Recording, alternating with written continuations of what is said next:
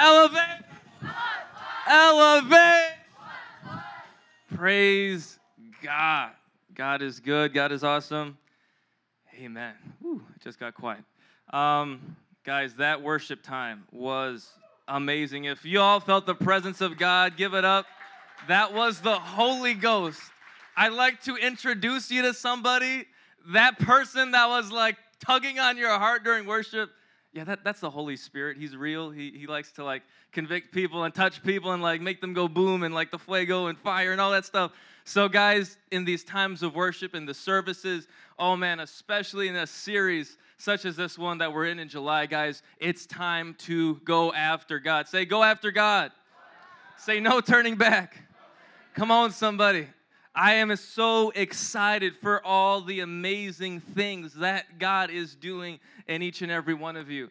And here's, here, here's, the, here's, the, here's the kicker though you have the choice whether or not you want to actually go along with what God's doing. See, God has amazing plans for you. He has amazing things He wants to do in your life. He wants to take you places. He wants to show you things. He wants to introduce you to people. And here's the thing He wants you to choose that on your own. He wants you to choose to go with Him on this amazing journey and encounter His presence, encounter His Spirit, be used by Him in all these different ways. He wants to give that to you, and He's offering it to you tonight. And the only thing is, you just got to receive it.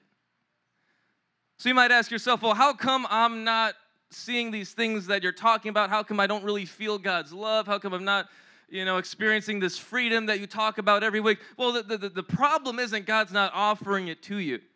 Okay, because God's offering to you everything that He has. As actually, He offered you Himself on the cross, right, 2,000 years ago. So Jesus doesn't have to offer anything more. The only thing that is left is okay, are you going to receive what He's trying to give you? And this ties in perfectly with what I'm going to talk about tonight out of the book of Joshua. Guys, God has so many things He wants to give you, but it's your choice whether or not you're going to go along with it. And I'm telling you, in these times of worship, don't grieve the Holy Spirit. As I was playing the piano and I just felt the presence of God and the peace of God in the room, I just heard God tell me, man, I'm, I, am i am waiting for them to come to me. I'm just waiting for them to believe in me. And if we had worship till 12 in the morning, literally, Jesus will sit down and he will wait for you until you repent, until you come to him. Because God is patient and he wants you to encounter him and he wants you to encounter his presence. So I want to encourage you guys in this season, go after God. Don't wait anymore. Don't wait to see if, if it all works out or if, you know, maybe if I have a little bit of the world and a little bit of God, maybe it'll work out then or try and figure out. No, I want to encourage you, just leave everything at these altars. Just go after God. Stop playing games. Stop playing God. Stop cheating on God. Stop trying to look back as we learned about next uh, this past week about uh, Lot's wife that she looked back and missed out on everything. She, she died instantly, right? Because her heart was still with the sin. Guys, it's time to go after God. It's time if you say to yourself, "Man, well, I don't I don't know. I'm scared. I have these things I'm holding on to." That's okay. If you say to yourself, I have these things that I'm holding on to, it's not easy, Lawrence, you don't understand my life. Well, guess what? God is waiting to set you free. He's waiting to bring breakthrough in your life. You have to give your life over to Him. Stop waiting. Stop standing there like a statue. Guys, God could have baptized some of you in the Holy Spirit. He could have set you free instantly during that time of worship, but you just stood there with disbelief in your heart, doubting God, doubting His presence. I'm telling you, it's sin. It's not good. It's not right. There's a holy God. He came tonight in the worship, His presence was here, and you stood there like nothing. God is looking for people who will respond and who will believe in Him. He's looking for a people. He's looking for teenagers. He's looking for 13 year olds. He's looking for 12 year olds, 15, 16, 18. It doesn't matter. He's looking for people who are willing to go after Him, who are willing to respond to Him, who are willing to move when He's calling them to do something. But it's up to you. It's up to you. Everybody say it's up to you. Amen. Well, before we jump into our verse here, it's found in the book of Joshua. Let's all bow our heads and close our eyes right now. Father God, we thank you. We thank you that your presence is here. We thank you, God, for the new thing that you're doing in this ministry, God. We thank you for your fire. We thank you for your presence, God. And we invite you, God. We're not afraid, God. We're not scared, Lord God. We will go after you, God. I just rebuke fear. I rebuke fear, God, fear of man, fear of others' opinions, God. I just rebuke in the name of Jesus. We command that spirit to leave in Jesus' name. It has no place in this ministry, it has no place in these youth. Lord, I pray for boldness, God, to go after you. I pray for boldness to go after you, Jesus. Lord, your word says perfect love drives out fear. God, I pray that you begin to drive out fear, God, out of youth, Lord God, that are still holding back, out of youth that are afraid, God, of what their friends would say, God, of how they would look, Lord, or whatever. I pray that you would drive that spirit out of them, God. Drive that mindset out of them, Lord. Release boldness in this place, God, and release your love, God, because it's the love of God that drives the fear away, Lord God. It's that confirmation, that affirmation from God the Father that you love us, that you're for us, God. Lord, have your way tonight in the name of Jesus. Move in power. Holy Spirit, have your way in Jesus' name. And everybody said, Amen. If we can all turn to Joshua chapter 6. Joshua chapter 6. We're going to little, learn a little bit about this, this fellow here. Joshua chapter 6. Sorry, Joshua chapter 5.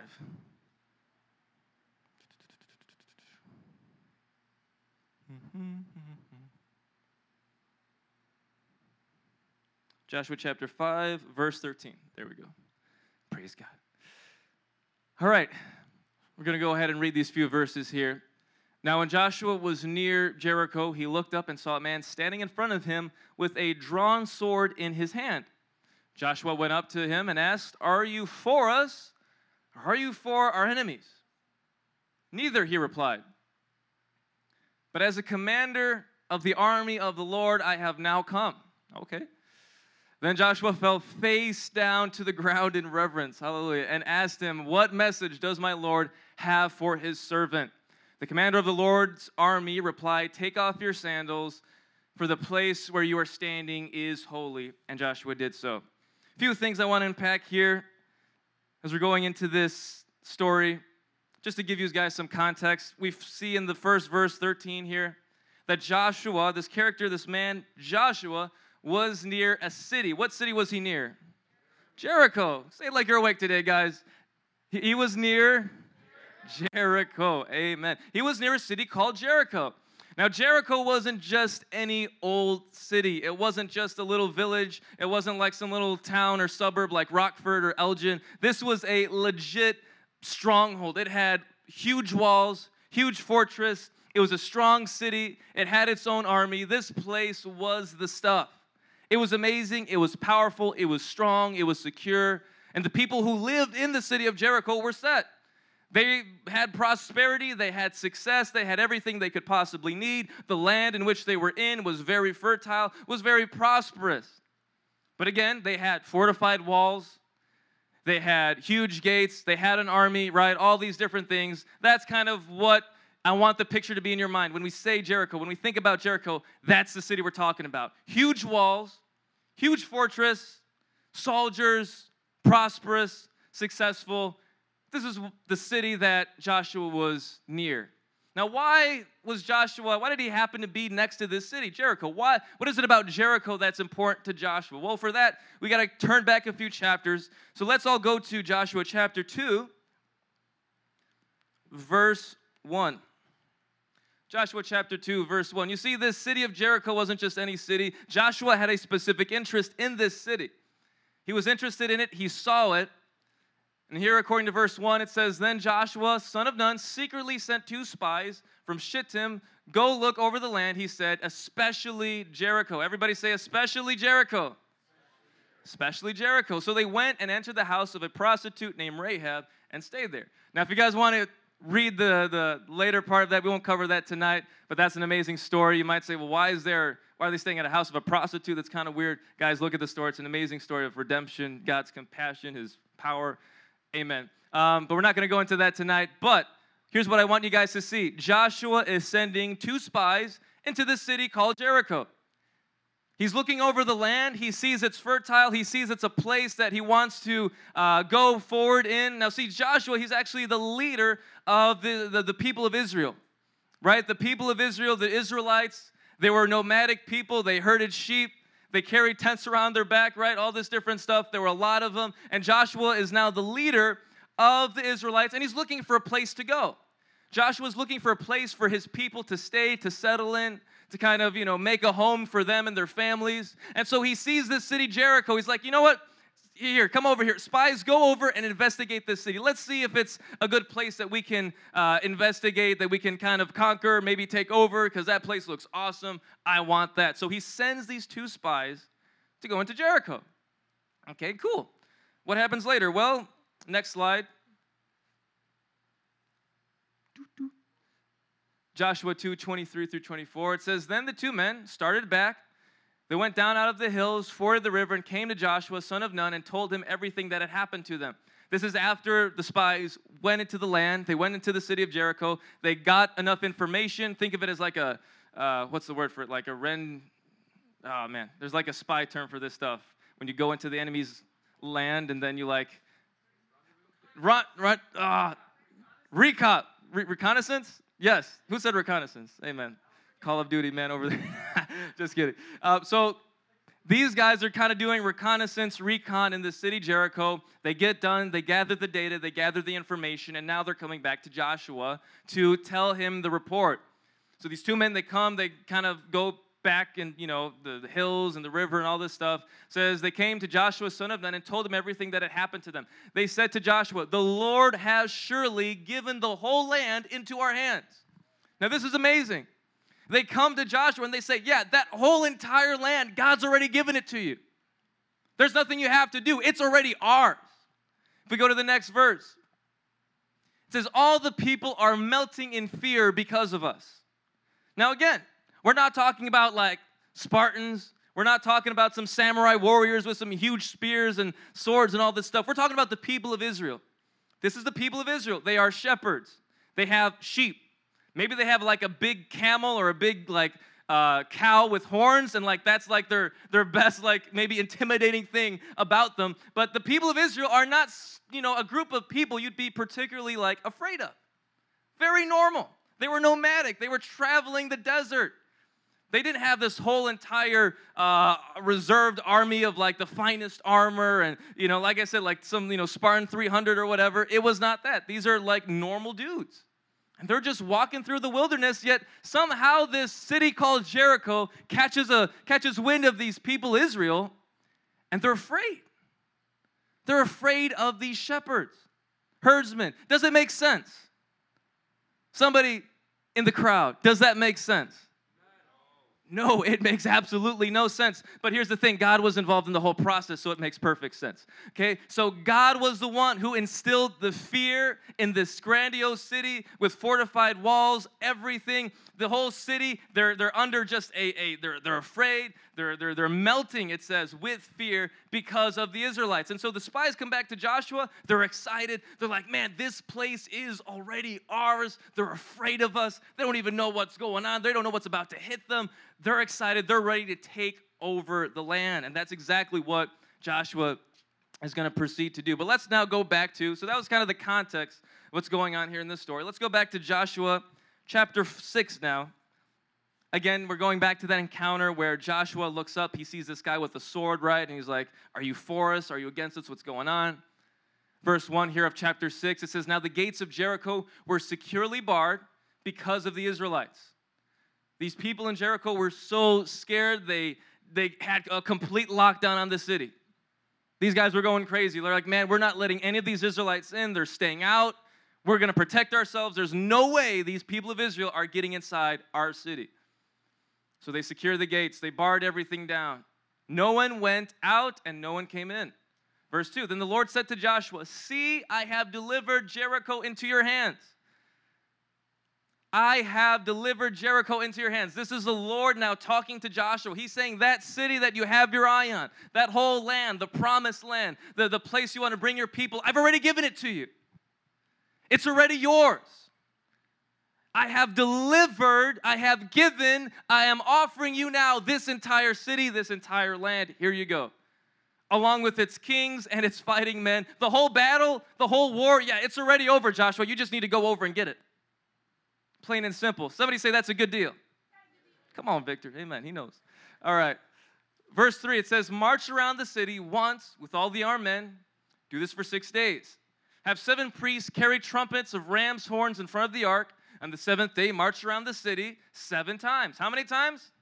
Seven times. This is on the last day. They got to march around this city seven times with their equipment, with their horns, with the Ark of the Covenant. Uh, really sacred item that the Israelites carried around that kind of represented the presence of God, right? So the Lord's giving them instructions in how to conquer this city. He's already figured it all out. He's already worked it out that Israel will take over Jericho and he'll deliver all the armies and the kings and all that stuff to them. But here are the instructions now. The Lord's walking Joshua through the steps. Okay, this is what you got to do. If you want to take that city, I'm ready to give it to you, but this is what you got to do first. So he's giving them these instructions. They got to go around the city seven times. They got to blow their horn. They got to, you know, do all this different stuff. Next slide. It says when you hear this, them, when you hear them sound a long blast on the trumpets, have the whole army give a loud shout. Then the wall of the city will collapse and the army will go up. Everyone straight in. Now, I don't know if that's scientific. I don't know how to explain that. You might say to yourself, well, Lawrence, how can walls just collapse? I don't know. And I really don't care, but the Bible tells me that these walls just came crumbling down. That's our God. He can do stuff like that. So uh, God's telling Joshua these walls are going to come down. You just got to march around the city. You're going to blow these horns. You're going to shout the loudest shout you've ever shouted in your life, and you're going to have victory, and you're going to go straight into that place. So Joshua, son of Nun, called the priests and he said to them, Take up the ark of the covenant of the Lord and have seven priests carry trumpets in front of it. And he ordered the army, advance, march around the city with an armed guard going ahead of the ark of the Lord. As we see now, Joshua is relaying the information back to his troops, back to the people of Israel. They're now ready to go in and take over Jericho. These guys are now marching towards the city. They receive the instructions, they know what to do, and they're ready to get the promise that God gave them.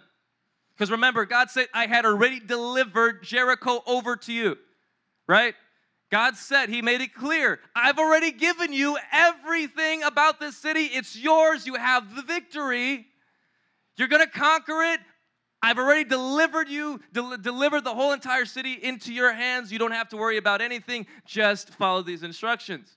So now Joshua's doing it. He's following the orders of God. He gets the troops together. They're marching around the city. Next slide. The seven priests carrying the seven trumpets before the Lord went forward, blowing their trumpets, and the ark of the Lord's covenant followed them. The armed guards marched ahead of the priests who blew the trumpets, and the rear guard followed the ark. All this time, the trumpets were sounding. Again, they're following the instructions of the Lord. They're being obedient, and they're expecting. They have faith. We're gonna get the we're gonna get the city. We're gonna enter in. We're gonna have victory. So they're blowing these trumpets. They're walking around. But Joshua had commanded the army do not give a war cry, do not raise your voices, do not say a word until the end of the day I tell you to shout. Until the day I tell you to shout.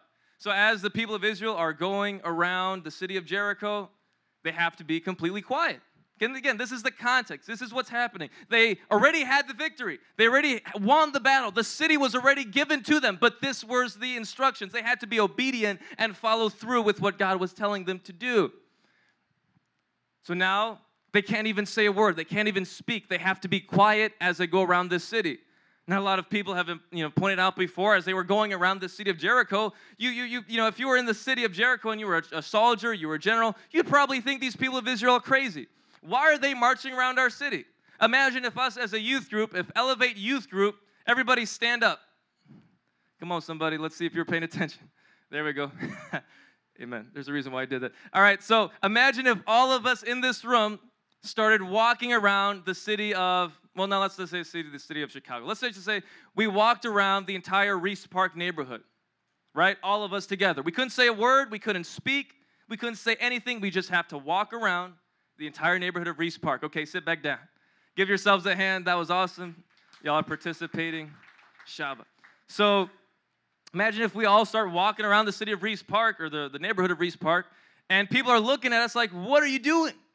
why are you walking around this this area like what, what's the point you're not saying anything you're not doing anything you look stupid like geez just just go home what you, what's going on here so the people of jericho the city they're looking down right because they're in their high walls and their fortified areas they're looking down at the people of israel and they're like what are they doing why are they walking around this city over and over and over again what do they hope to accomplish Yet Joshua was still obedient to the Lord's command. He didn't say anything, he didn't speak. They kept going around and they kept marching.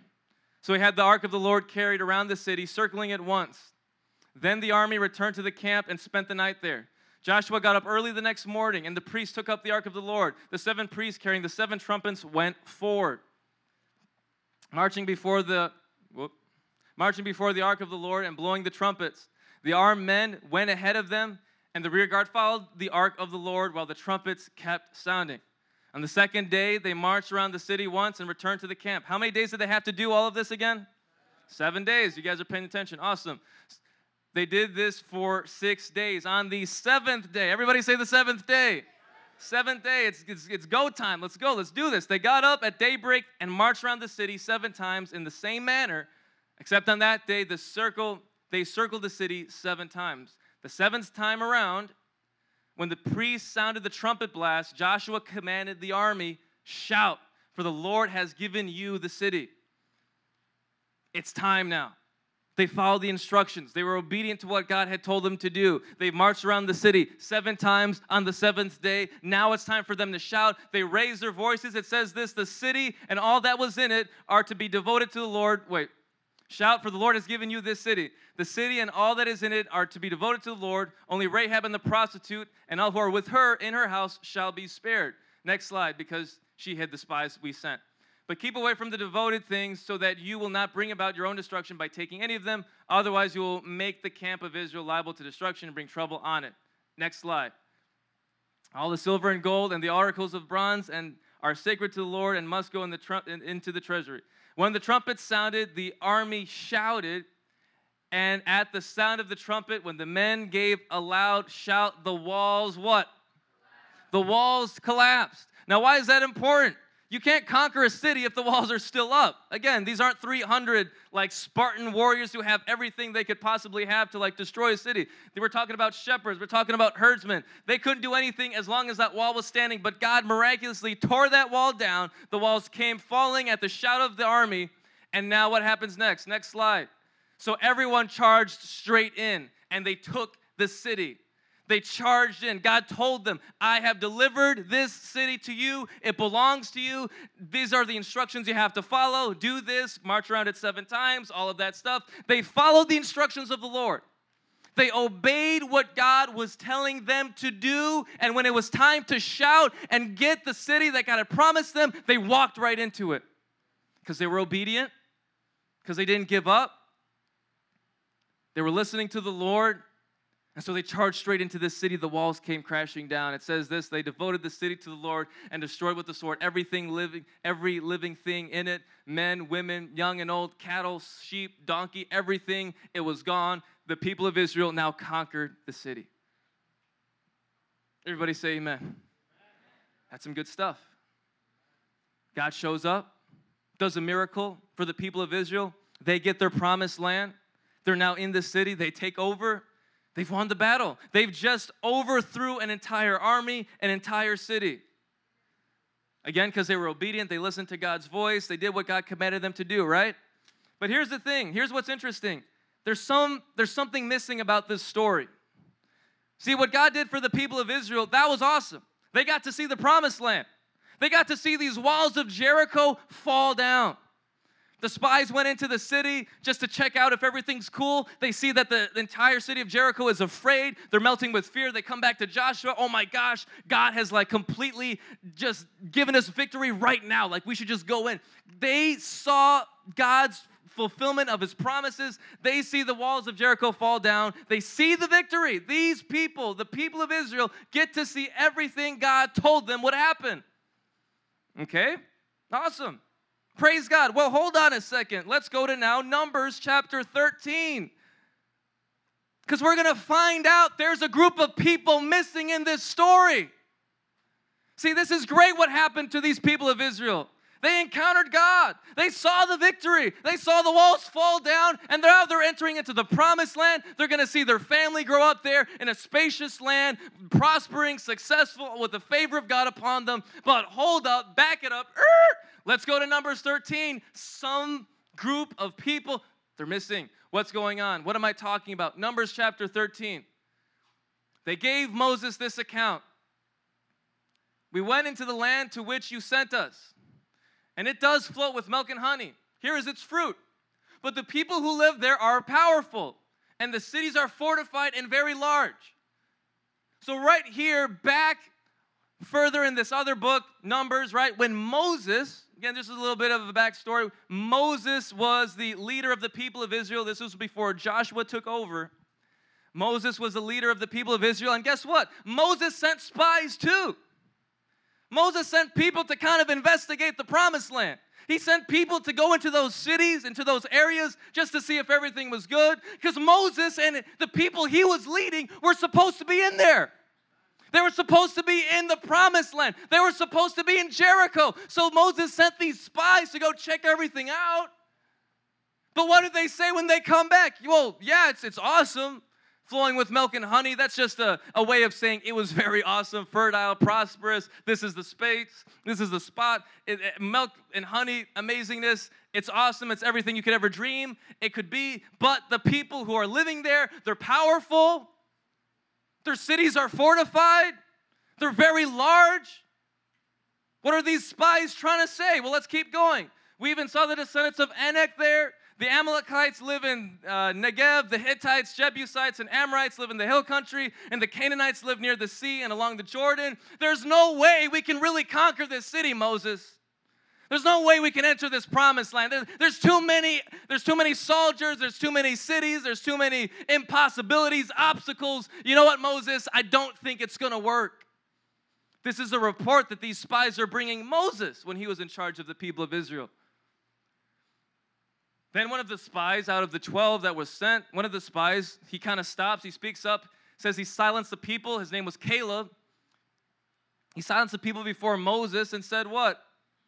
We should go up and take possession of the land, for we can certainly do it.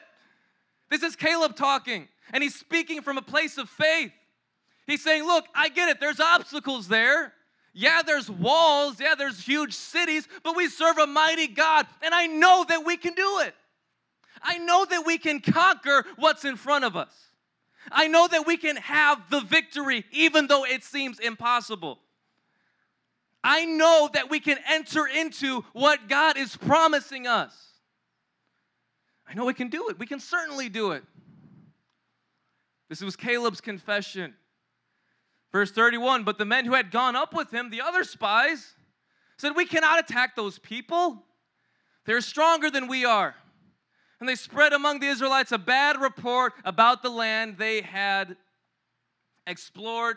They said, The land we explore devours those living in it. All the people we saw there are of great size. We saw the Nephilim there. The descendants of Anak come from the Nephilim. We seem like grasshoppers in our own eyes, and we look the same to them.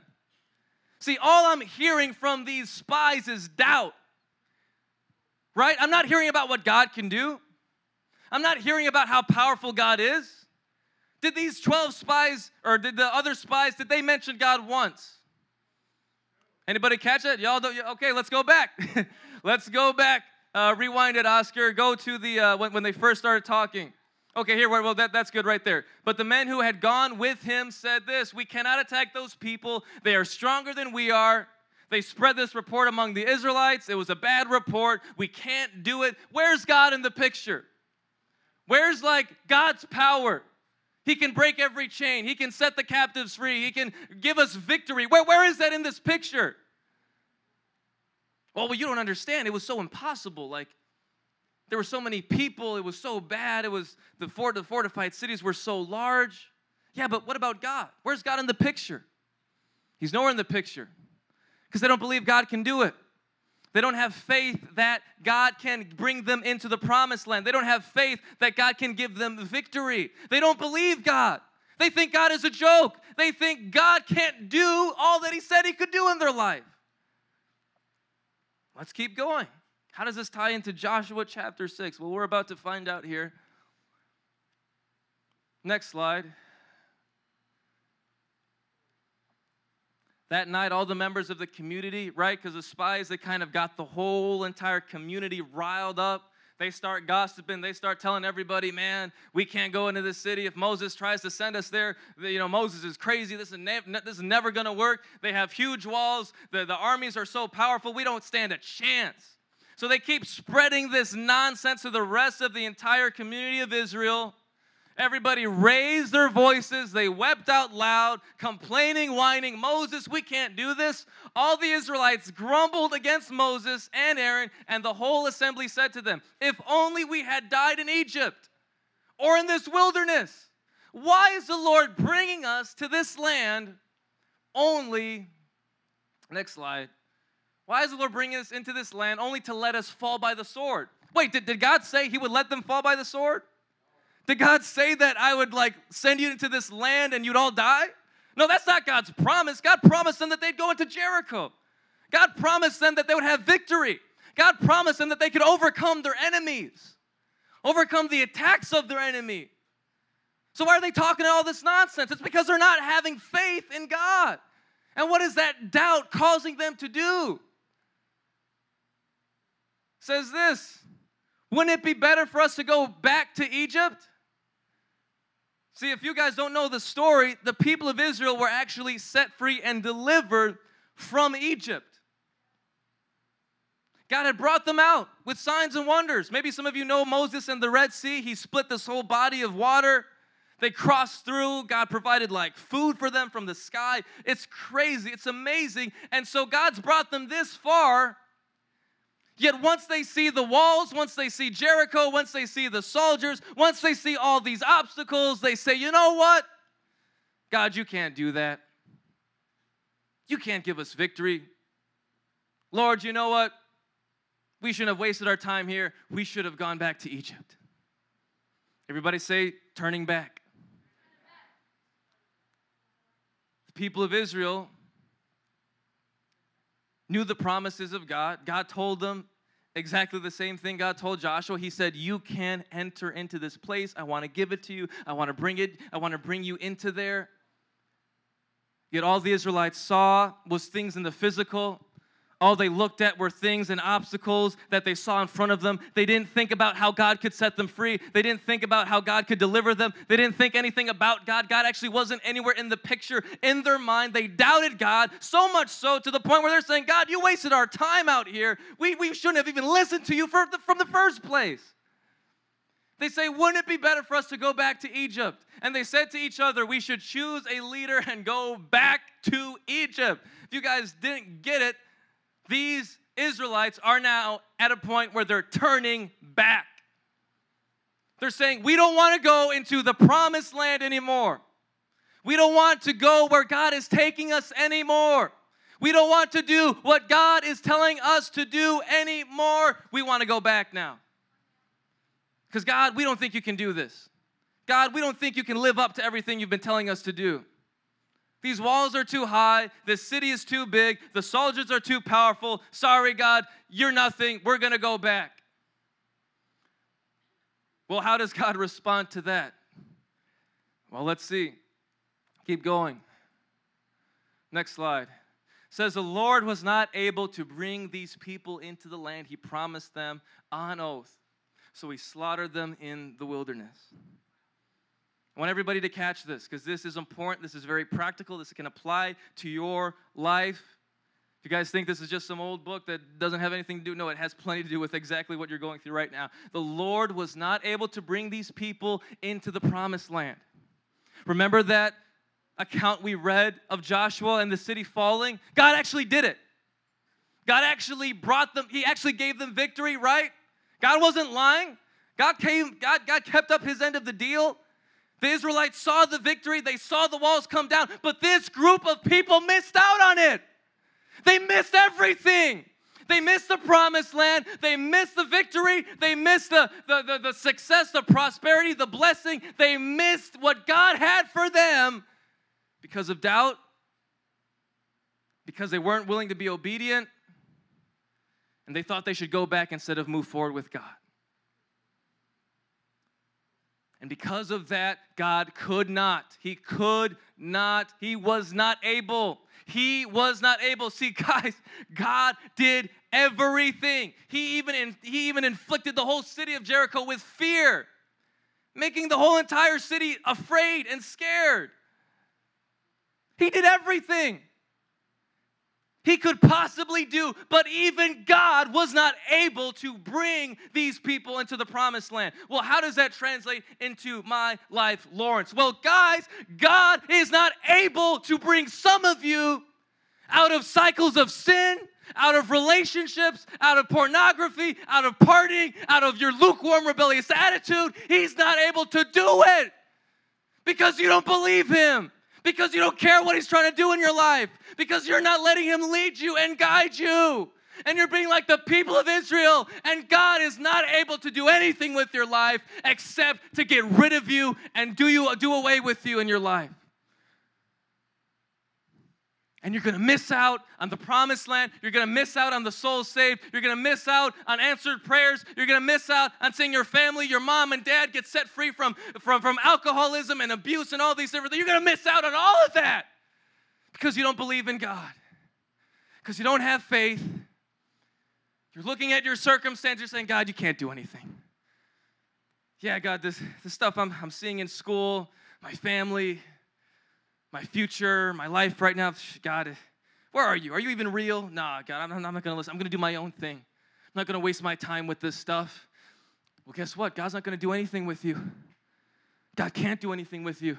Oh, He can bring you to elevate. He can put you in an amazing worship service. He can put on fire preaching in front of you. He can put you in awesome life groups that will pour themselves out to you. Yeah, He can do all that stuff for you. But at the end of the day, you have to enter. You have to go with God. You have to not turn back in your doubt and rebellion. And you have to move forward with Jesus. God is going overtime, overtime, trying to set you free. Trying to set you free. What do I mean by that? Lawrence, what are you talking about? Set me free. You're speaking Chinese. No, I'm not. Yo, God wants to set you free from that addiction to drugs. Every time your friend hits you up and they're like, hey, let's go over here, let's do this shady stuff. Hey, let's go to this party. Hey, let's let's go out and, and hang out with these, these people that you know are no they're, they're bad news. Hey, let's let's let's just forget church. You know, we should just have a sleepover and hang out and gossip and talk about this one crazy girl in school. Yeah, God wants to get rid of that in your life.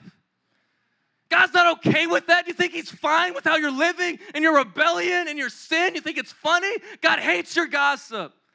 He hates your bitterness. He hates your lust. He hates your lukewarm attitude. He hates that you don't care anything about Him. But He loves you and He's trying. He's trying, he's trying, he's trying, he's trying, he's trying, he's trying so hard to get your attention, but you guys keep doubting God. And you keep looking away and you try and find every excuse not to obey Him, and guess what? You miss out. You miss out on the amazing things God had for you. You miss out on the amazing family God had for you. You miss out on the amazing children God had for you. You miss out on the amazing church family that God had for you. You missed out on the, the joy that God had for you, the peace that God had for you, the, the, the victory that God had for you, the patience, the kindness. God had goodness and kindness and all this stuff that He wanted to give you, but you said, No, God, I want to do my own thing. So now you're just a bitter, angry, vengeful person that hurts other people, and you wonder why you're like that. Well, it's because you're not letting God take you.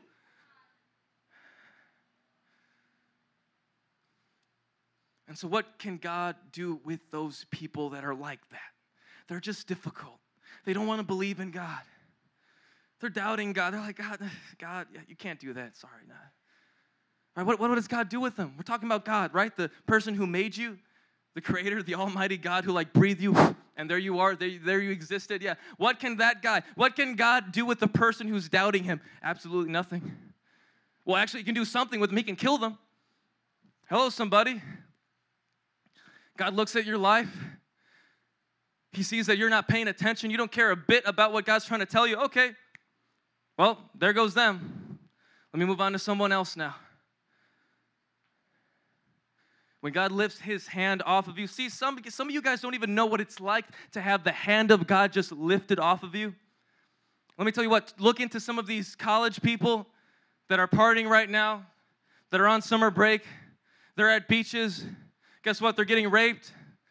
They're getting just, just drunked out, just laying on, on, on strangers' beds and alleys, getting drugged up because they're so depressed that they have all this schoolwork and homework and a family doesn't really care about them. So they're just like, you know what, let me just go crazy. Let me just make all these fake friends so I can feel like I'm good about myself. See, that's God's hand. God just, God, get, guys, God, okay, you got to hear me when I say this. It's almost like God gave up on them. He's still after them, yes.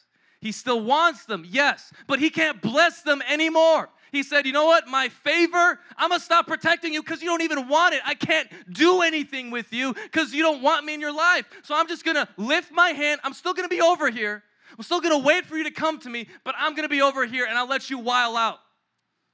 And that's when we see the most broken, depressed, hurtful, just evil, wicked people on the planet. It's because God stepped out of their life. And all that person had left is their sin, their pride, their depression. Now they're now they're about to kill themselves. Guys, it's not worth it.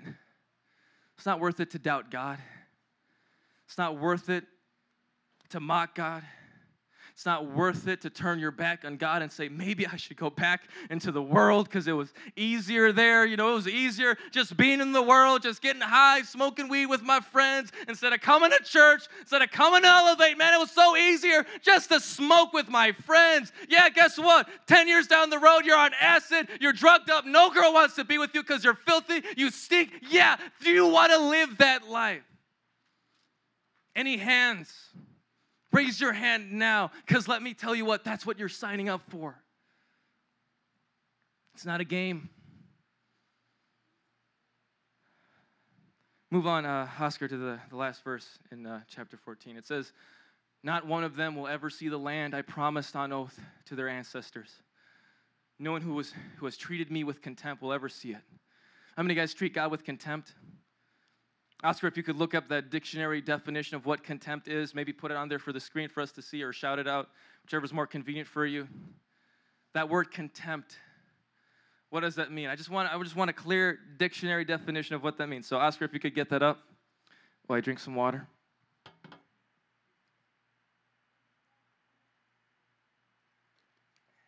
Can I get somebody from the studio and read it for me, please? Anybody? I'm asking for somebody to come up on the stage and read this definition. Melanie, thank you. The feeling that a person or a thing is beneath consideration, worthless, or deserving scorn.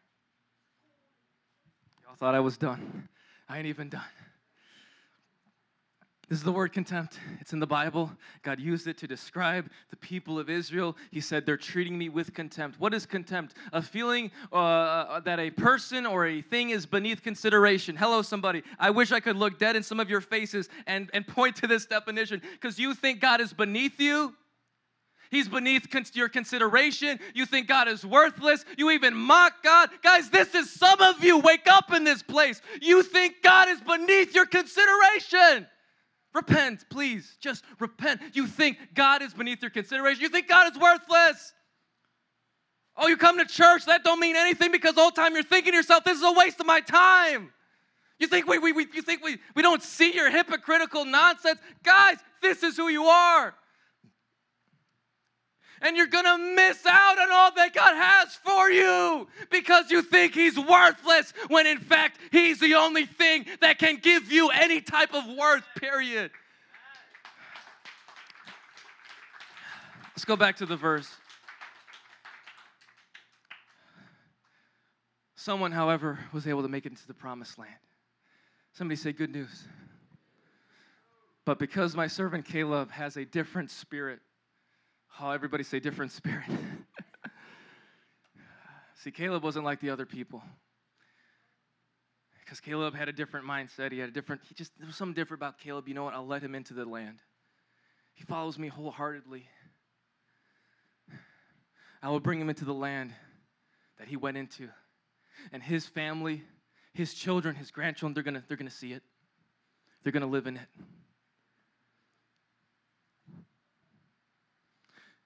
You could either be a Caleb who went forward and saw the promised land, or you could be like the rest of the people of Israel, turn their back on God, wanting to go back to Egypt, thinking God's below your consideration, not worth your time.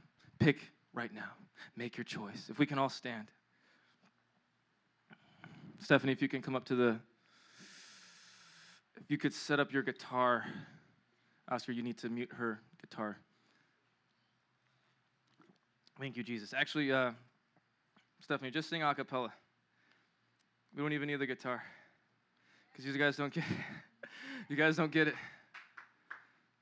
Somebody in this place could literally get shot as they're walking outside, and you, with your fake smile, your hypocritical attitude, can go to hell like that and miss out on everything that God had for your life. Guys, I'm sick and tired of Elevate being a joke to some of you because it's not a joke when you stand before a all powerful, all knowing God who knows every thought you had about Him, about how worthless and how wasteful of a time it was to be in church. He knows every single thought. And when you die and you appear before Him, it's no more joking around. Your fake smile turns into a very scared face. You know what the Bible says? It says, every knee will bow down.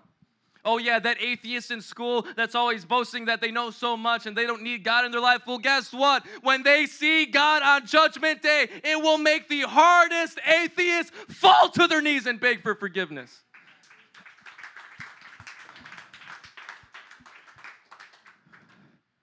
Because God, the whole time on this earth, God was trying to get their attention. God was trying his hardest. He was trying. Right now, let's just, just all close our eyes right now in this place. Holy Spirit, Holy Spirit, we repent right now for thinking that you're beneath our consideration. Oh God, even in the worship, some of you guys in this place need to repent for your attitudes in worship, thinking that it was beneath your consideration. Oh, guys, you need to repent and cry out right now. Because some of y'all think this is a game and it's beneath you. Some of you, let me just repeat that if you didn't hear me the first time. You think it's beneath you to worship God. Lord, forgive us right now.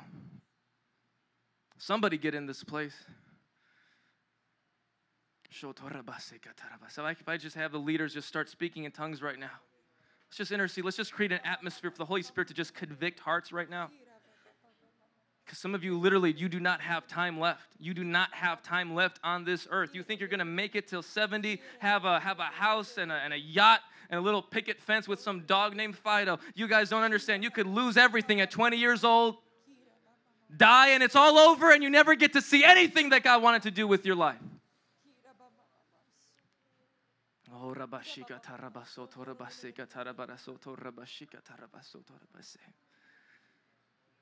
if you feel concerned, if you feel convicted, don't look at me. Just repent right now to God because He's here and He still loves you. God wants to get your attention. Hopefully, this message kind of got your attention somehow. So just talk to God in this moment and say, Lord, I'm listening. You got my attention. Lord, I'm, i want to follow you. I don't want to turn back. I don't want to miss out. I don't want to dismiss you. You're not beneath my consideration. Lord, you're not beneath me. You're not beneath my consideration. You're not worthless, Jesus. If you're too scared to shout it, just say it. Just whisper it for goodness sakes. Just give God a whisper then.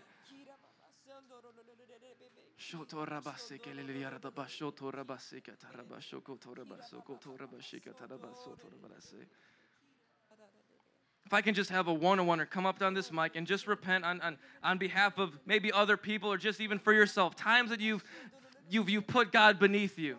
You don't. I, I don't want to hear a prayer of, "Well, God, I repent for everybody else who's backslid." No, I want to hear you repent on your own, your life. Just like God, I'm sorry. I'm sorry. Not Lord, I'm sorry for these. No, no, no. God, I'm sorry that I've put you beneath me so many different times. I need a one-on-one to come up right now, and just just repent on, on your own. You're, you're not, I'm not saying you're going to hell. I'm not saying you're backsliding. I saw Bree first. Come on, Bree. Just say, God, Lord, I'm sorry for the times that I've just put you beneath my feet. God, I come before you today and I'm very sorry for everything. I'm sorry for putting everything before you, God. I'm sorry for that, God. And I just pray, God, and I'm very sorry that I've put my family before you. I've put my phone, TV, playing friends and everything, God. I'm very sorry. Amen.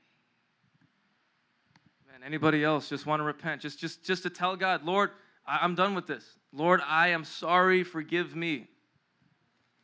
Lord, I'm just, I'm sorry for all the times that I've put something before you, Lord, putting hanging out with friends, watching a, a stupid video, playing video games, just anything, Lord. Just, I'm I'm sorry that I that like I thought that it was more important than you. Cuz in the fact is that nothing is more important than you, Lord. Every you nothing compares to you, Lord. And it's just like everything that great that's through you, Lord. We we all overlook it with with personal things that we want more than you, Lord. And just, like all we have to do is look to you, and then we'll find eternal happiness, no matter what, Lord. And just, like I'm, I'm just I'm sorry for everything, Lord. I'm sorry for everything I've done. I just I pray this in Jesus' name, Amen. One more, one more. Amen. Lord, it's always it's always one more video that I need to watch, Lord. It's always one more new song that I need to listen to, Lord. But I want to tell you right now, Lord, that every time I'm just one click away from that Bible app, I am one step away from that Bible on my bedside, Lord. Lord, forgive me. I'm sorry, Lord, that I didn't I didn't go that extra step. I didn't take one step to open and finish the book of First Corinthians, Lord. I'm sorry that it took me so many months to finish the book of Romans, Lord. I, mean, I should be so much more than I already am now, Lord. But I want to grow so much more in you. But I, I failed to be in your word as much as I would want to, Lord, all because of my laziness, Lord. And Lord, I repent from that, Lord. I ask that you forgive me, Lord, that I would find joy in your word amongst all other things, Lord, that I would find your word to entertain me more than music, Lord. I would find that I need your word more than I need oxygen, Lord. Lord, let that be a truth in my life, Lord. In the mighty name of Jesus, I pray. Amen. If we can all just kneel down right now in your seat, I just want to see everybody take it, take, just kneel down. I just want to say this nobody is nobody is beneath this. Nobody is beneath worshiping. It, there is nobody in this room that can say, you know what, worshiping God, living for that's beneath me. That's just so wrong. Oh, guys, that's so wrong. God deserves so much right now. You don't even understand how much mercy and compassion you guys are making the King of heaven and earth work overtime, trying to get one glance, just one look out of the corner of your eye. He's doing everything he can possibly think of to get your attention, but you won't even give him the look of an eye from the corner of your eye. Do we all understand that in this place that there are some of you that you won't even look out of the corner of your own eye at Jesus? Because that's how little he means to you. I just want you on your own right now just to talk to the Holy Spirit. He's here. Us getting on our knees is a sign of respect. God, we respect you. Just talk to the Holy Spirit. Say, God, I haven't been respecting you a lot lately. I'm sorry. That's not right. Right now, just take just take a few moments. I want you guys to talk to God. Either y'all have absolutely no relationship with God at all and you're living some fantasy land, or you are too afraid. I just want to hear somebody just talk to God. You don't have to shout it, but I just want to hear mouths open, talk, telling God something. Telling God something. Anything. We understand that. God wants to hear anything from you. He will, He's wanting to hear anything from you. Oh, what God would God died on the cross so you could just possibly think about giving your life to Him. He was willing to do that for you. Oh, He's willing to go all the way. Let's just give God just, just something. Lord, we come before you right now tonight, God. It's no more games, Lord. We're not turning back. God, we love you. Oh, as, as, we're, as you guys are still praying and talking to God, Stephanie, if you can just sing a song from your heart. Oh,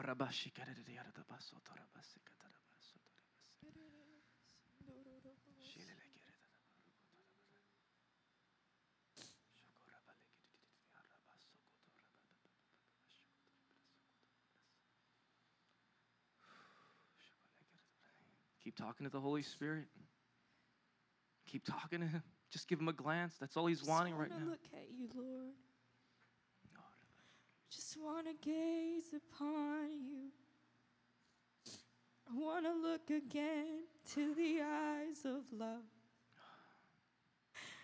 I want to know what you paid for on the cross for me. Here I am, God. I'm listening. Here I am, God. I'm looking. I'm fixing my eyes on you, Jesus.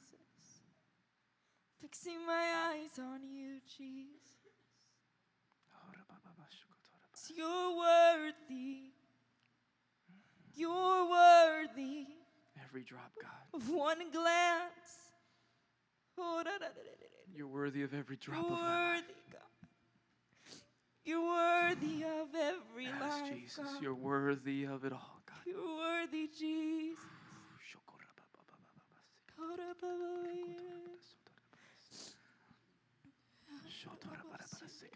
Somebody get it in this place that Jesus is actually worth something.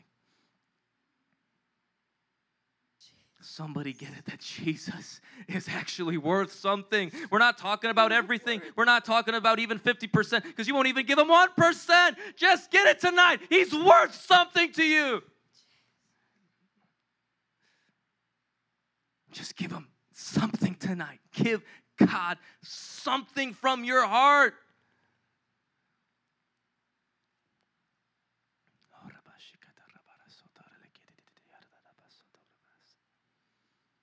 Thank you, Jesus. Just a few more moments, you and God, right now.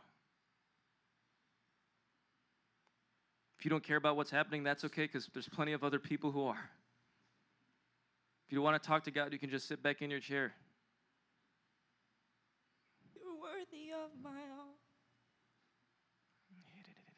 You're worthy of my all. You're worthy of my time. You're worthy of my love. You're worthy of it all. Are you, so, so somebody getting it now? You're worthy of my time. Somebody getting it? Yeah, he's he's worthy You're of it. worthy he's actually worth something. Somebody catch it. Oh, Lord. There it is. Yeah, God's actually worth something. He's not beneath your consideration. You worthy of, of my time. You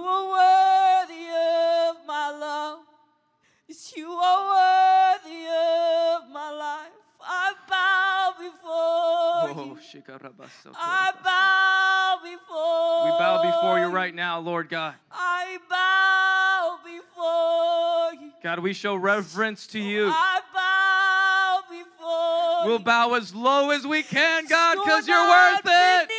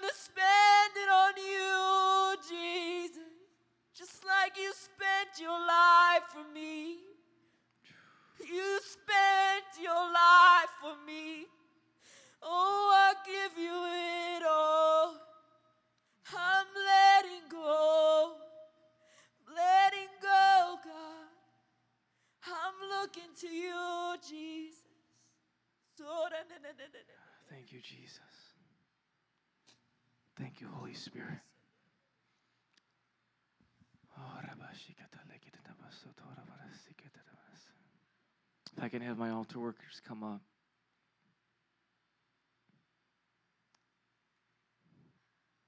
If you felt like that message was for you, you can either come up to the altar workers and just give your life to Jesus, or you can stay where you're at right now. It's okay because God's here, His presence is here.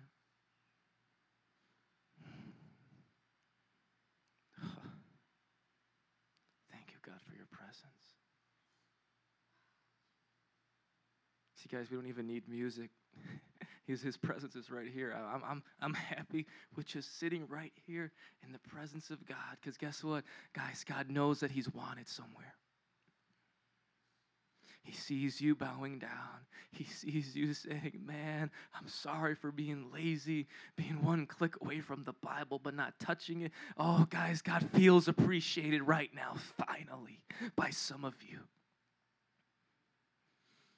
Let me tell you what God's presence will always come to people who appreciate Him.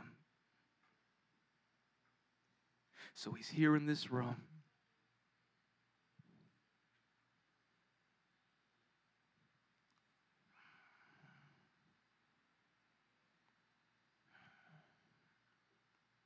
Thank you, Jesus. Thank you, Jesus. Thank you.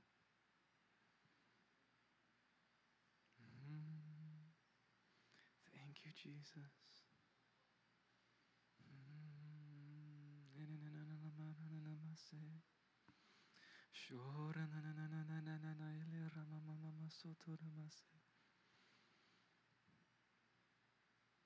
Oh, if you need breakthrough right now is the time for you.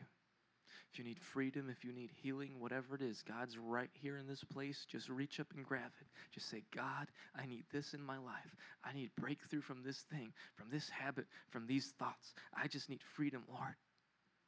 I just need more of you. God, I'm so hungry, Lord. I just need more of you, Lord. I don't want to do it on my own. I just want more of you, God. If that's your heart, just tell God because He's filling some of you right now with new fire, with new passion. He's just giving more of Himself to you as you're recognizing that, God, I need you. God, I need you. As you're recognizing that and acknowledging, God, you're not beneath me and my consideration. He's filling you up right now when He's finally able to talk to you. Don't get distracted and lose what God's doing in this moment.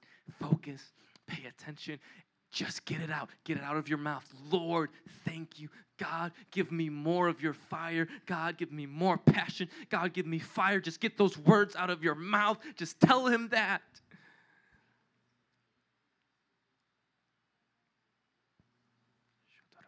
If I can have my leaders just come up and start praying for the people that are just kneeling down here at these altars. If you want prayer, feel free. Come out of your seat at these altars so we know that, that, we, that